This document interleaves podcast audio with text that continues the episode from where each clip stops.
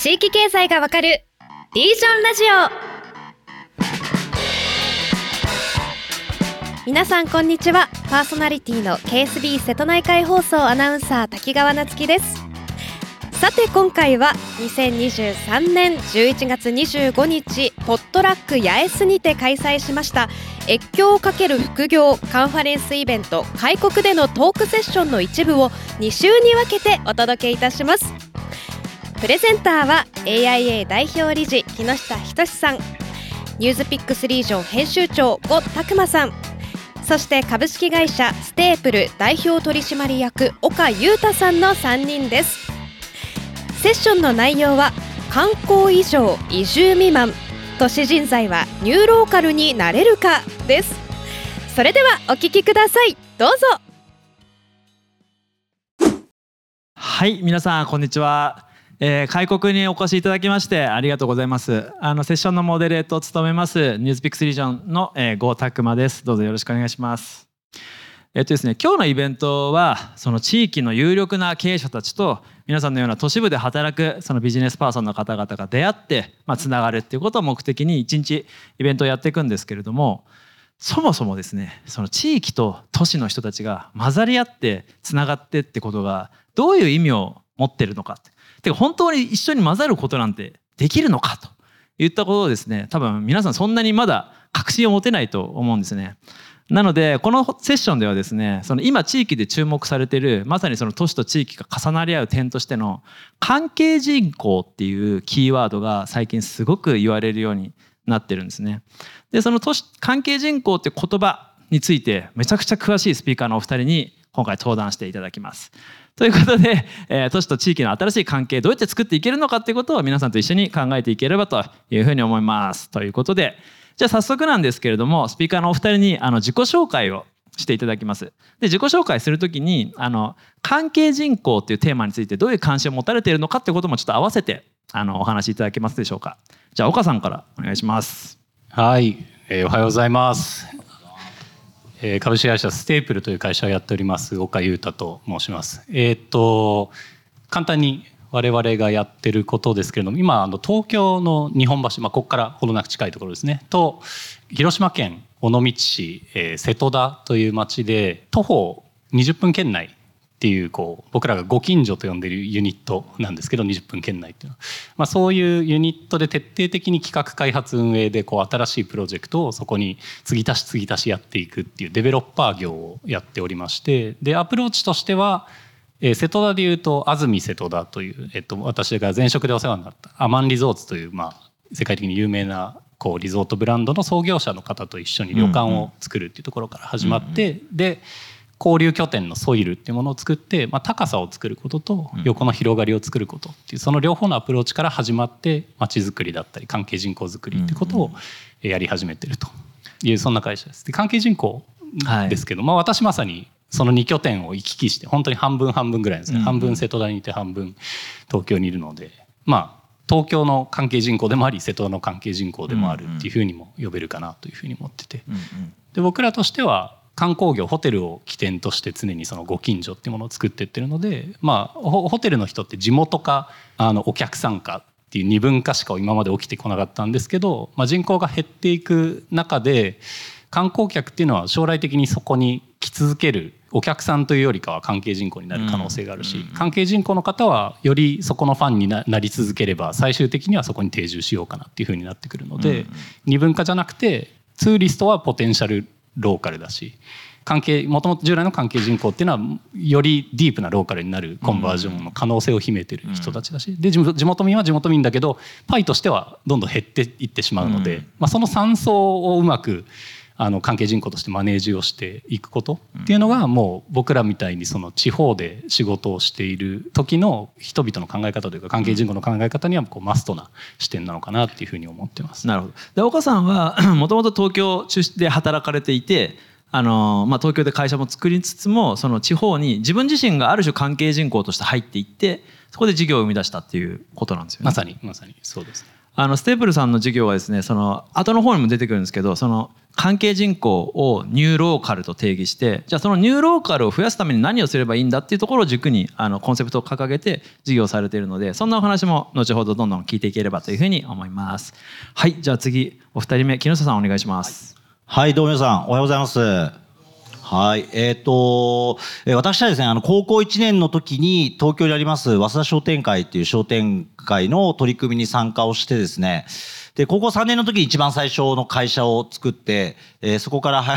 早いこと、四半世紀ぐらいこういう仕事をやってきてます。で、今、まあ大体あの私がやるのは地方のですね、地元の地主ですね、土地を持ってる方と共同出資の会社を作って、まあ人気のないエリアをまあ、そこに店出したいとか住みたいとか事務所置きたいと思うところに変えてエリアのバリューアップするっていうのを、まあ、全国でやってまして、まあ、直接私が出資関係とか持ってるのは16社ほどなんですけど、まあ、そこでまあ役員やってたり、まあ、単に投資家であったりもしくは運営を一緒にやっていくとオペレーターのところを一緒にやるみたいなことを組み合わせてそのノウハウを一応一般的にみんなで組んで流通させようってことで作ったのがこの一般社団法人エリアイノベーションアライアンスっていう、まあ、あの団体なんですね。もう10こちらも15年ぐらいになるのかな。はい、あの、初めてやってきてます。で、まあ、あの、今日関係人口はね、一応あの、テーマっていうことで、で、自分なんかもそう、最初はあの、東京生まれで東京の朝の商店会っていうところからスタートしてるんですが、まあ、全国の方がですね、視察に来てくださったんですね、我々やってる取り組みに。で、まあ、うちでやりたいとかって言うんですけど、みんななんか補助金使ってですね、なんかクソみたいな真似事やって、みんなぶっ壊れるんですね、授業が。で、あの、切れ早いっす。ええー、いや、本当あの、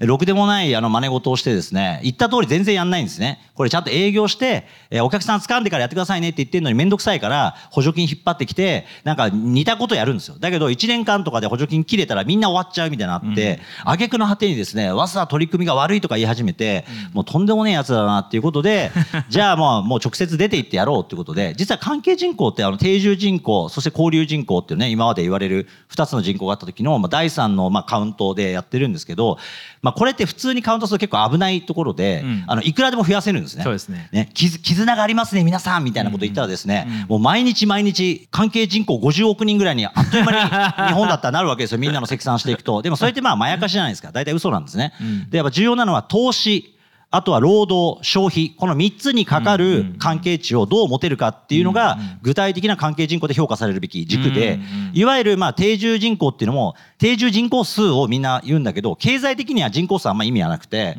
やっぱり数かけるまあ、露骨で言うと所得とか資産っていうのがすごい評価されるわけですね。うん、まあ、所得も資産もない人が1万人いる町と、所得と資産がめっちゃある1000人の村の方が、どっちが優位ですかって言ったら、やっぱ後者の方が優位で、文化性高くて新しいローカルを作っていくってことできたりするわけですよね。まあ、このあたりを、まあ、ちゃんと見ていこうっていうことで、切れ味よくやっていきたいなという今日のセッションでございます。ありがとうございます。いやもう今の木下さんの話聞いてあなるほどねこのギアで行くのねっていうふうに多分みんななったんで。いやいやもう45 分しかないんで。そうそうそうそう。早くサクサク行かなきゃいけない。そうそう、もう水戸黄門みたいに最後らへんで急にあのどんちゃん始まってもみんなええー、みたいになっちゃう。はいありがとうございます。ということでこの3人でお話ししていきたいんですけれども。ということでじゃあ早速本編に移っていきましょう。今日3つのテーマであのスパッと話していきたいと思います。まずそもそも関係人口って一体何なんだと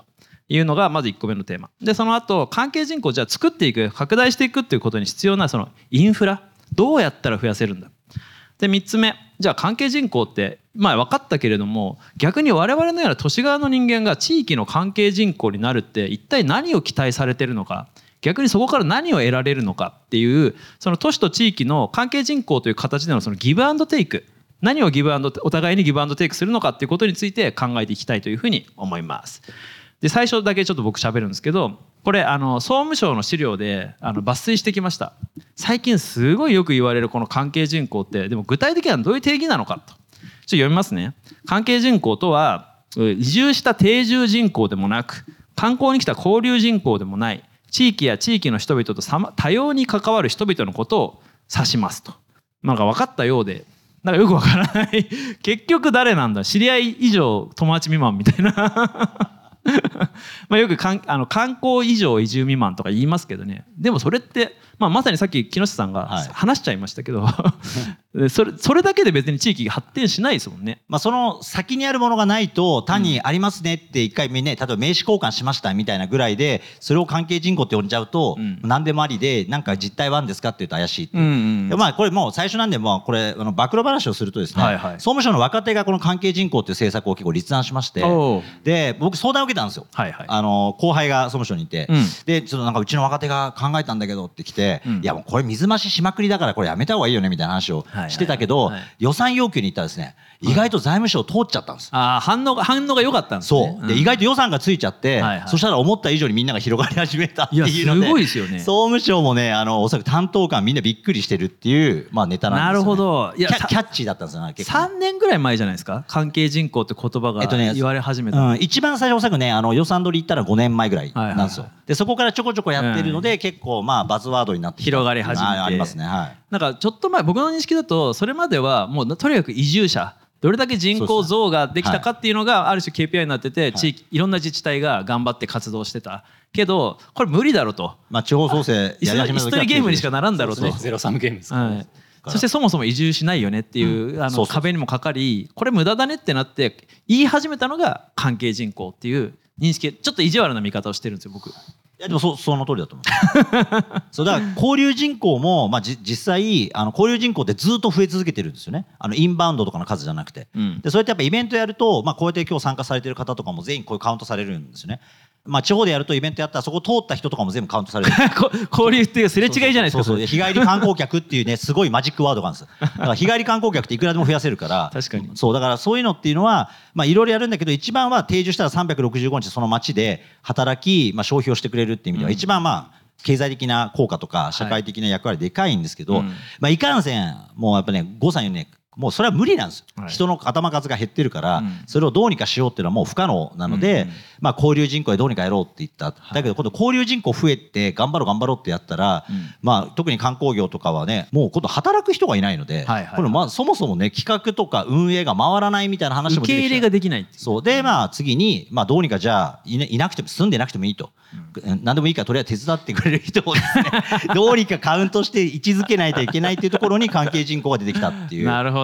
そういうちょっとある種マジックワード的な部分も結構大きいわけですねこれは。まあそうですね背景的にある。じゃあちょっとあのす先に言っちゃいましたけどあのテーマとしてはそのかまずは1個目。関係人口って一体何なんだっていうところで、まあ、なんでこのキーワードが登場してきたのかっていうのは今なんとなく分かったんですけども逆にこれがなんで必要とされるようになったのかっていうところについてもちょっと掘っていきたいなというふうに思うんですが岡さんどうですか？あなんで関係人口って必要になっていると特に地域側の目線だとどういうふうな必要性が今の話でまさに出てましたけどやっぱり地域は、まああのわ我々がいるその尾道の瀬戸田っていうのは島なんですよね。であの離島ではないんですよ。あの橋がかかって。あそうですよね。はい。あのしまなみ海道尾道から愛媛までうん6つの島を結んで橋がかかってるんですけど。人口はせどどのぐらいでしたっけ？尾道市が12万人都市で12万人。はで瀬戸田が、えっと、6,000人でございます。うんでまあその辺のおばあちゃんにランダムに人口はって聞くと1万2,000人ぐらいって どんどん減ってるけ答ど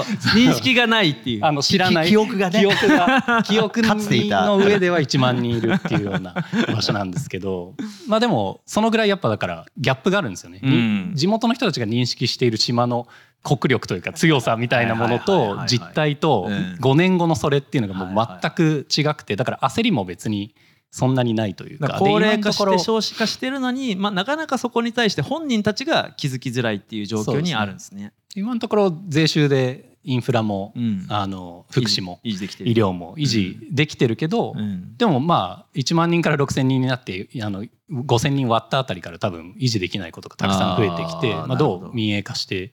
民に出していくのかとかあの今まで得れてたサービスが島で得れなくなっていったからじゃあ都市部に集約しするようなこうし違う施設に入るのかみたいな判断がなってそうするともうかなり加速度的に人口減が起き簡ていくと単に言うと思うんですよね。消滅ルートに乗っていくっていうことですよね。僕の持論としては別に消滅する場所もあのどどうせ全体的に減っていくんであれば、うんあある程度必要なのかなとは思うんですけど、まあ、うんうん僕らの会社のうん考え方としては、まあ、自分たちが好きになった場所は消滅させてたまるかっていう気持ちでやってるので、うんまあ、消滅させないためにうんやっぱり関係人口なのかなっていうことは思うんですね。なるほどなるほど。じゃあやっぱり基本的にはその全体のパイが減っていく中で、まあ、そのより本当に消滅ルートに乗るかもしれない地域にとっては関係人口を増やすことで移住じゃないけど人口自体は増やさないけれどもその持続可能性を担保するためには観光じ関係人口がいるっていうそういう考え方なんですかね。はい、であのホテルにせよレストランにせよこうあの1代でやっていく年年月っていうと30年40年で、はい。もう最初からこの町では必ず我々が40年をやるっていうのはコミットはしていてなるほど。会社として上場もしないし、はいはいはい。あのでまあなんかその時間軸で見始めると、うん。じゃあ30年後40年後、うんあなたいますかっていうあの人を一人一人に通っていくとうん。結構いないっていうかほぼいないっていうかあね。の寿命関ここの世にいない可能性。そうそうなんですよ。厳しい。そうなんです厳しい。そうなんです。だからあのそうやって見た時の地元って誰なのってなった時にもはや関係人口でしかはい。ありえなくて。あそので準準地元民っていうのが準地元民って別にそんな固定的なものじゃないっていうふうに思ったってことですか？そうそういうことです。うん。流動的であ流動的であってもいいっていううん。従来の住民票を移さないと地元民ではないっていうはい。こう統計的な定義から。脱却して。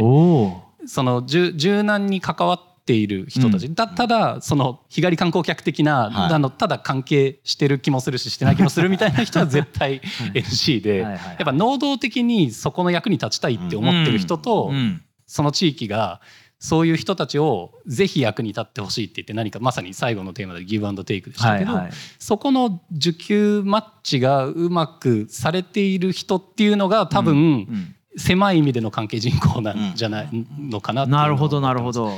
でもさっきあの木下さんが言ってましたけど突き詰めると投資か労働か消費かうん。これをどれかをその地域でやってくれる人がまあ歓迎される関係人口というか本来の関係人口本来役割的にはそれ大きいと思うんですよね。うんで特にもともと地方のあの政策ってあの地方自体にあの権限があんまりなかったんですね昔は。ああそっかそっか。そうそう。だ国が決めて都道府県は実行するみみたいな。実行するみたいな、うん。まあ、事務員みたいな仕事だったんですよ、はいはいこれがでも地方分権一括法とか施行されてからは、うん。地方が企画を考えてうん。国に提案しなきゃいけないんですね。それぞれ俺はこれやりますって言わなきゃいけない。言わなきゃいけない、はい。けど何やったらいいですかって国に聞くのが今の まだまだそういうあり方なの。にい。やいやお前が決めろって。考えろよもうこのなんか押し問答みたいな話。いや何やったら予算くれるんですかみたいなことを言い続けてるっていうのがあっはいはいはいてまあ一つは行政政策においても企画力がすごい問め問われるんですけど、うん。これがまあなかなかあの追いついてこない。なるほど。でこれがやっぱり追いついてきてる自治体は今伸びてるんですね、うん。首長とかうん。幹部職員がしっかりそういうのを問題意識を持って、うん。従来と違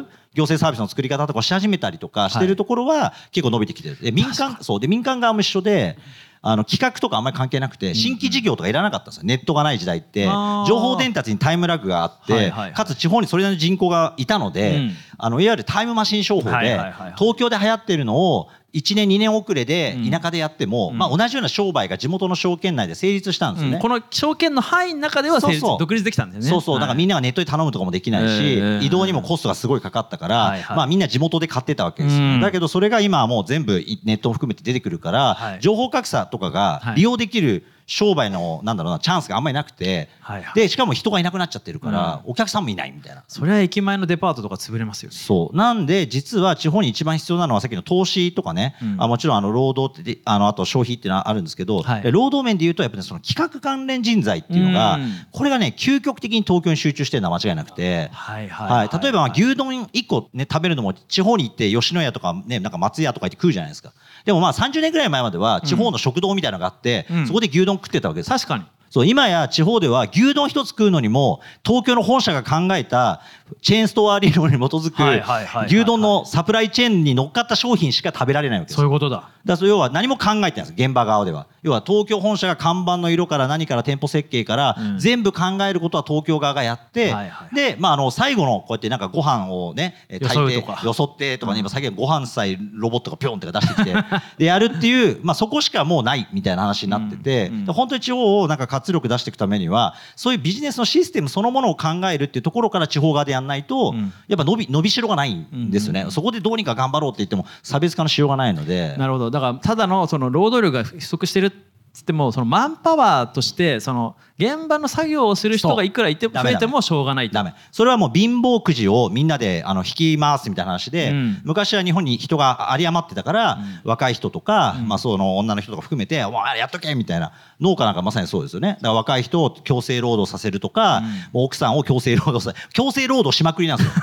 でみんな嫌だって言っていなくなってでいなくなった後に今度は外国人の人呼んできてってやったけど最初は韓国台湾中国の人たちが来てくれてたけど、ん。まあ、向こう側の国力も上がってこんなの嫌だっていなくなって、今カンボジアとか来て今度カンボジアの人たちも嫌だって言って今度次みたいなこんなことやってても全然労働としての受け皿がないからダメじゃなくて、それはビジネス側を変えなきゃやっぱいけなくて、変えるっていうところの人材が今一番必要なるほど。えまさに今日この開国はその東京のそのまあビジネスデザインできるような人材が地域の企業に関わっていくっていう意味ではその関係人口のモデルとしてすごくその労働力ではなくその企画力だったりとか発想力みたいなところをあの地域に供給していくっていう意味ではすごくいい関係人口のきっかけになるのかなっていうのを今話を伺って改めて思いましたね。そうですねそこにやっぱりあのなんだろうなイインプリというか実装する力、うん。まあ企画提案をしてるだけで給料もらえるのが東京の会社なんですけど、うんうん。あの地方はそんな余裕はないので実行まで。そう実行まで。あ私は考えるだけですみたいな人は、まあ、正直あの用済みっていうかいらない。うん。やっぱりあの我々もそうですけど地方でこれやった方がいいですよなんで商売にならなくて、うんうん。やっぱりちゃんと投資して一緒に事業をインプリして、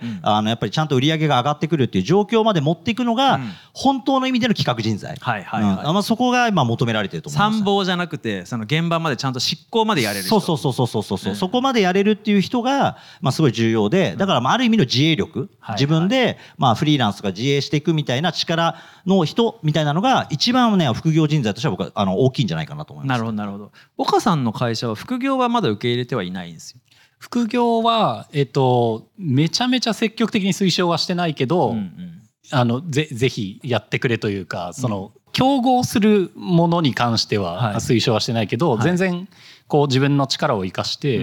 あの地域のためにとかやっていくっていうのはめちゃくちゃ推奨していてで、まあ、実際やっぱりこう観光業ホテル業サービス産業なんで、まあ、人手足りないしお給料も正直そこまで、うん。あの基本給は高くなくて、はい。はい。で、まあ、そうなった時にやっぱそのホテルもまあ衣食住全て携わってるので、うん。まあ、そこのネットワークってホテルで働いてると勘のいい人ならどんどんこう生産者とつながったり、あの服のその制服をデザインしてくれてるデザイナーとつながったり、はいはい。こうホテルの香りを作ってる人とつながったりして、まあ、どんどんこう広げていく人って多くて、そういう人は大体副業につなげて岡さんの会社の中の人たちがある種の関係人口として周地域の周辺に出てってその力を取り込んでいくみたいな動きをしてるっていうことなんですあね。もう確実にそうですね。だから関係人口って聞いた時にあの真っ先に思い浮かぶのはうちの社員たちですね。で瀬戸田はあのその6,000人って4年で5%減ってるんですけど、うん2 3 0代が11%増えたんですね。おーすごい。この 4, 年の間で。うんうん。でっていうことですね。チームおよびはい家族とその友達ぐらいのところまでで大体113人ぐらいかな。来てでうちのあの瀬戸田における社員が60人ぐらいなんで で60人のうち、えっと、35人から40人が移住者っていうような比率で、まあ、その家族とか含めて、まあ、大体113人ぐらいにこうななっていくって感じなんですけど、まあ、まさにそこは原動力だと思っています、ステープルみたいな会社がまあ先にまあ地域にあることによってっていうかまあ本本本社は東京なのかもしれないですけど、あ本社登記上登記上っていうか、まあ、実際本社は瀬戸田です。はい、でによってそのある種そのビジネスデザインとかができるようなあ企画執行ができるような人たちがある種地域にはい。関係人口よりはもうちょい深いのかもしれないですけど入っていってでさらにその人たちが関係人口を増やすっていう機能すら持っていく。まあ、プロフェッショナルですよね。だからうん働いてる方々がプロフェッショナルになればなるほどに、その会社内のいわゆる労働市場的な会社内での役割で給料をもらうだけではなくて一般的なマーケットというかその地域内とか、あの地元の他の企業とか含めたところに対しても価値が提供できるぐらいの人材になっていくっていうプロセスとしての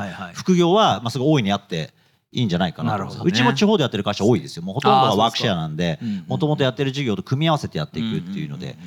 でその方がねなんだろうな。なんかどっかにだけお世話になってるから、うんそこだけでなんかなんだろうな。例えば給料が上がらないのを会社のせいだけにしてても、まあ、拉致開かないからはいはい。やっぱ自分がちゃんとプロになっていく。先ほど言ったうん。匂いのプロとしていろんなじゃあね飲食店とかいろんなところで仕事していこうとかっていうのを切り開く人が今地方には必要なんだとは思います。なるほど。今あの副業って聞いて副業じゃないっていうふうに react しちゃったんですけど、はいはいなんかか会社として敷いてる制度で多分実質その副業にな当たってるのが、地域の人たちうちの社員が個人で、ううちの自分たちの会社と個人と地元の人とで合弁会社を作るっていうのを超積極的にや,、はいはいやってもらってるんですねだからなんか複数の場所からお給料をもらうっていうよりかは、うん。複数の事業展開を個々人がやっていくっていうことはすごく啓蒙していてだから最初は会社としてこの企画をこの島でやりますっていうふうに3つぐらいの施設を会社主体でやったんだけど次の主役はうちの社員でその社員がそこに3年ぐらい住んだ結果農家さんとつながったからじゃあジュースを作ってジュースブランドにして全国に売っていきましょうとか瀬戸田の香りを作って販売していきましょうとかっていうのは全部ステープルって会社がやってるんじゃなくて無数の子会社があって子会社っていうかもうあの子会社ですらないというかその社員が言い出しっぺがマジョリティを持っていてでその他の人たちを巻き込んでやっているっていうのがあってでさらにその次に社員の友達とかうんその合弁会社作るからお前も遊びに来て一緒にやろうぜっていうはい東京とか大阪とか京都から来てくれる人たちがだ第3の次の企画者として巻き込まれ始めてるみたいなのが今の瀬戸田っていう状況いやなんか関係人口が入っていくとその関係人口が次の関係人口を呼んでみたいなある種のそのドミノが倒れるみたいな感じで拡散していくっていう動きがあるんだなっていうことだと思うんですけどじゃあここで一旦この91を止めて、えーラジオ全編はここで終了として後編に入っていきますね。